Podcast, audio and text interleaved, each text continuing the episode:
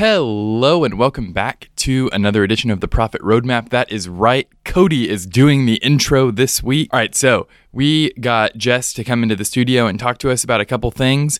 And what you're going to hear today is her talking about employee referral programs. We use an employee referral program at Service Autopilot. So if I recommend uh, someone to be hired to be a member support rep or another position that we're hiring for, uh, there's a bonus that gets paid to me for doing that. We're talking about how those systems work, kind of how far is too far.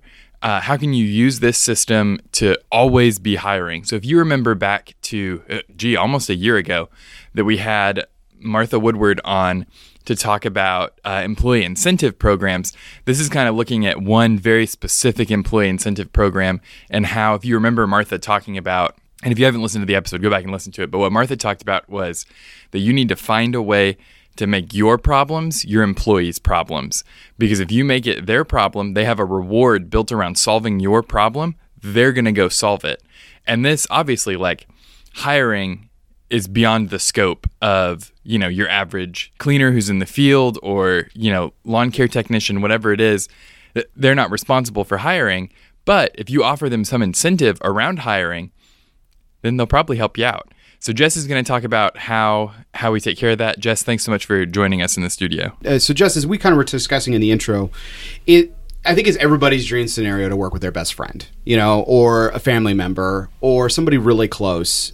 But that can that that has the potential to backfire.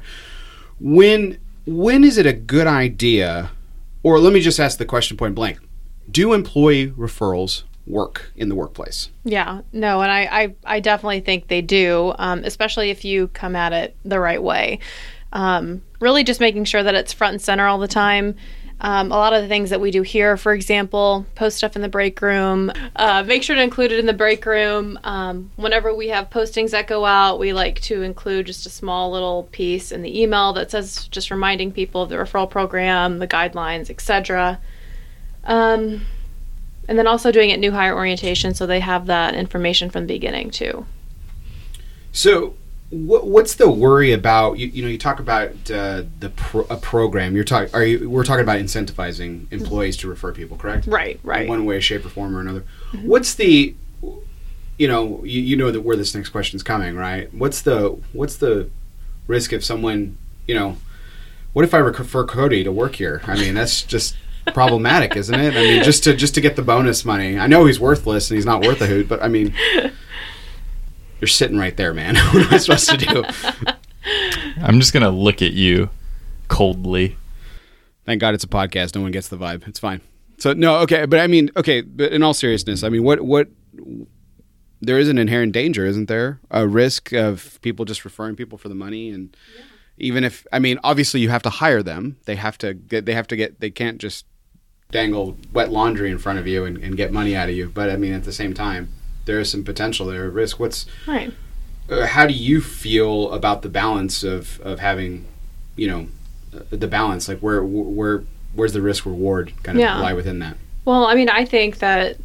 Um, you have to investigate everybody that comes to you, right? Um, even if we don't have a position open, really best practice is to talk to anybody that somebody refers to you, um, because more more than like more likely than not, they're going to be somebody that you're going to want to talk to. Um, this this person has a good idea of the culture here, how they're going to fit in, their knowledge base, might have worked with them previously, has some insight into them. So I just think really doing your homework on them, making sure that you talk to them and then bring them in and set them with the right people to interview with too to really get a good feel for them.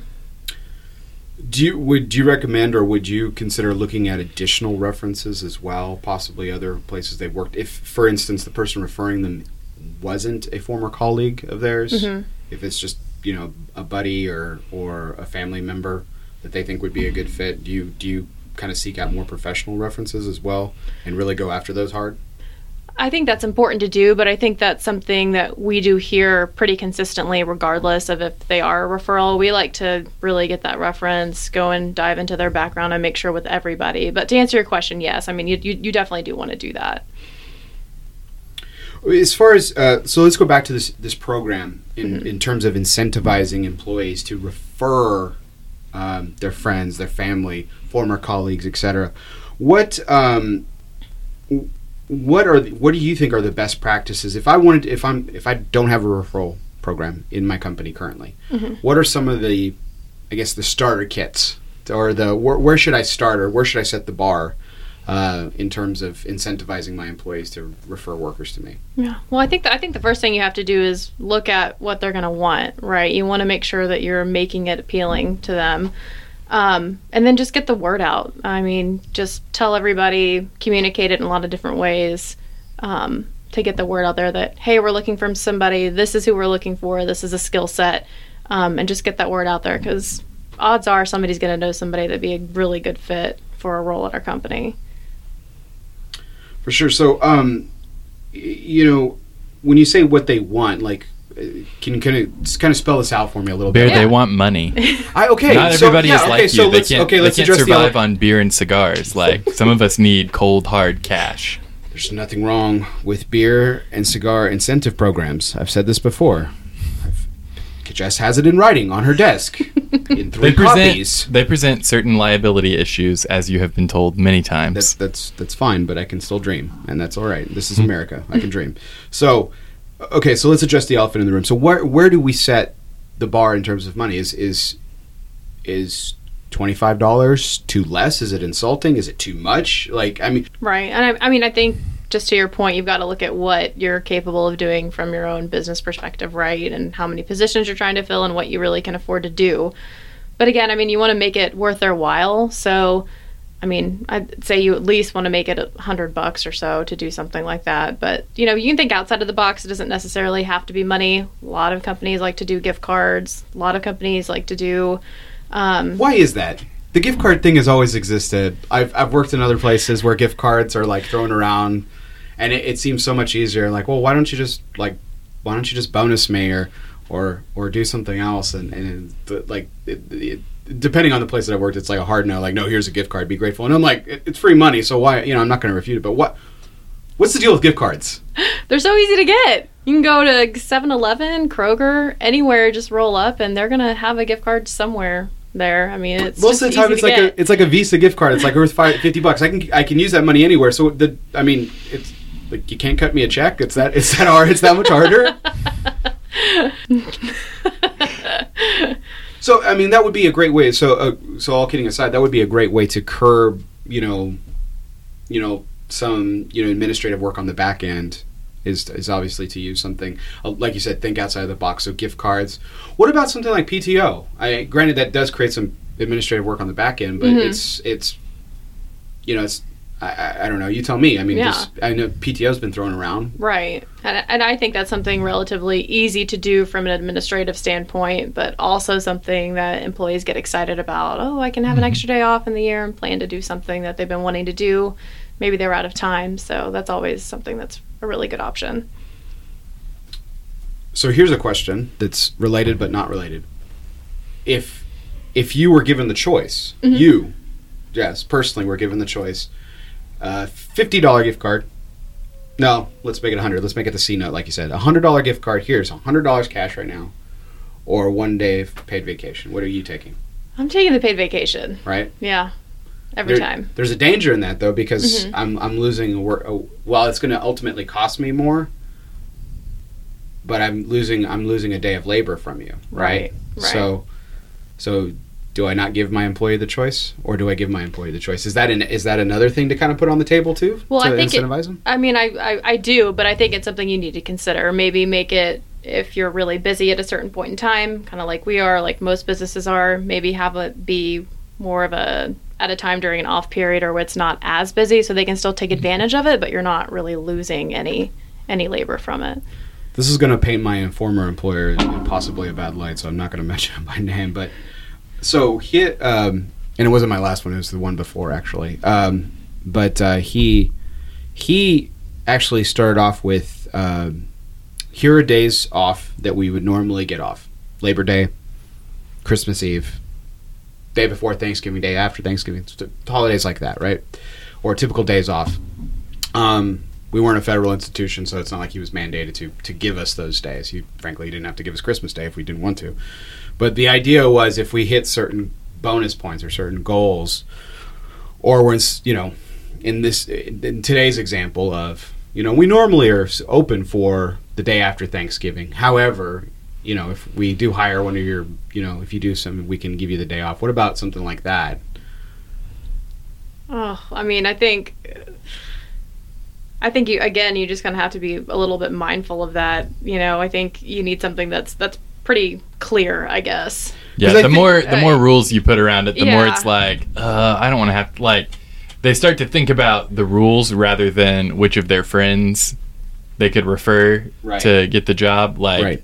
the more fences you put up around it, the more hoops they have to jump through. It's going to be less likely that they're going to. Yeah, and I don't want to. I don't want to insult anyone. I mean, business is business, and if you have to be open on the day after Thanksgiving, then you have to be open the day after Thanksgiving. That's Yeah. that mes- doesn't make you the world's worst person in the world. I think to but it could create animosity in the workplace. Even Mm-hmm. you know, oh, just because Steve referred somebody, he gets this day off. Well, my family's all at home, and blah blah blah blah. It could be. It could have a negative negative yeah, setback. right? Steve's a better employee than you. Yeah. Uh, but to kind of reposition the conversation to think about this in terms that I think all business owners are pretty comfortable with, like you have to spend money to get leads, to get clients, and we're all comfortable with that. And we look at those costs and consider how much that client's going to pay us over their lifetime with our business.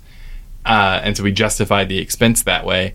And when you think about one good employee who stays with you all season is worth so many clients. So like spending a hundred bucks to get an employee who lasts is a is totally worth it. Right.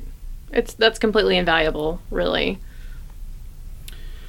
you know so and that brings about another point too so you know like like cody was just saying you know for a, for an employee that can last the season what if what if you're all all staffed up you know you you've got you know do you take the referral program down at any point is it like is it only when we're hiring what how, you know what how what do we do here as far as once we've instituted the program is there is there any rollback on it or Yeah, no, and I think that's a good question. Um, I, I think it's something that needs to be available all the time, regardless of if you're fully staffed. You could have somebody that knows somebody that's an absolute rock star that could really be beneficial to you, and you don't want to take them just because you don't have a position at that time. Something's probably going to open up soon, and now you don't even have to bother looking. You already know somebody, you have their resume on file. It's just a, a good practice to have.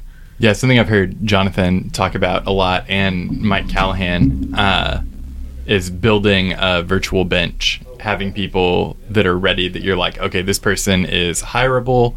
Uh, so when we're ready to hire, if we have to let somebody go for like they showed up drunk or whatever it is, like, you know, that happens and you have to fire this person right away. You need to replace them really quickly. You have, you know, all these people waiting in the wings. Martha to- Woodward's talked about that too. He's always be hiring, so it's not even necessarily of keeping the. You know, if you're all staffed up, you're you're basically just you're you're one you're one nightmare away from being short staffed. Right, exactly. So, um, well, obviously, with, with with smaller companies, it's a little bit easier. If I know that, for instance, if I've referred bad employees in the past and they've this never worked out for one reason or another, uh, you know, when I come to you with a referral, there's obviously some caution there. Um, but for larger companies, or you know, if you've changed practices, you've hired an HR department or something like that, for example, uh, and you're not directly invested in in the hiring process as much as you were in the past or something what's a good way to keep track of of making sure that you don't repeat bad mistakes Yeah. Um, I mean, I just I, I think it really just has to do with making sure that you know your communication is out there with everything that you have you're clear in what the guidelines are and making sure that everything's pretty clear right? It doesn't get too muddy or anything. And um, i think that that's really important to do. So it's clear. Because if you start thinking and putting too many roadblocks up people are going to start thinking about the negative things about it instead of what the positive is right? Right. Well here is one negative thing and i think this could be like our final point perhaps. So you know if me again me personally me consciously if i'm referring someone to you for example like i'm i'm giving them the pep talk like beforehand i'm like listen dude if you get hired don't screw this up like i like my job don't mess this up for me. I've got a good thing going here. I'm going to give that talk. And I think most people out there, if they refer somebody in good conscience, is going to do that.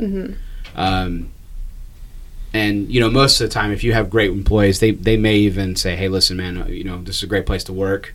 if you get hired on, I'll split the referral bonus with you. I mean, there's there's there's all that kinds of stuff there. I mean, they just they just want them to do well, but they're getting the talk from me personally. But I I gotta tell you, like even though I've sat in your office and I've actually referred somebody to you, there's still that nagging thing in the back of my head is if they come in, they wow, and they get hired and they screw this up, like it's gonna really reflect poorly on me. Behavior towards me is going to start to change. What about that? Just that nagging bug in the back of the head. What can you do? How do we resolve that Yeah, objection Yeah, how for the yeah, employee? exactly. Right. And I think a lot of employees have that fear, right? I, I think it's a, you know, it's going to be up to management to do a good job of um, really just reassuring that employee, hey, even if it does go bad, let's say this in no way reflects upon you. And it shouldn't because you did this in good faith and it shouldn't reflect on you whatsoever. Do you ask for the money back? Never. No, okay. So uh, Yeah, your brother was a terrible employee, and he uh, broke several pieces of equipment. so if we could, uh, We're just you gonna. know, We're, we're just no. We're not even gonna ask for the money back. We'll just cut it out of your check, right? I mean, that's solid. Solid work there. Solid work. Solid work. uh, so what kind of, how do you track this to make sure the program's working? Yeah, there's um, some metrics that I like to keep just who our hires are, where I found them, making sure. Which sure employee referred them? yeah, exactly. If they've been paid their bonus to make sure we're delivering on our end what we said we're supposed to. Um, but just making sure that we're consistently getting those referrals, right? It doesn't have to be a ton every month and it, it varies. You could get a lot one month and none the next month, but just making sure that they're still coming in. And if they're not, then maybe there's something that you need to change on the program or maybe just do a better job of communicating it with everybody.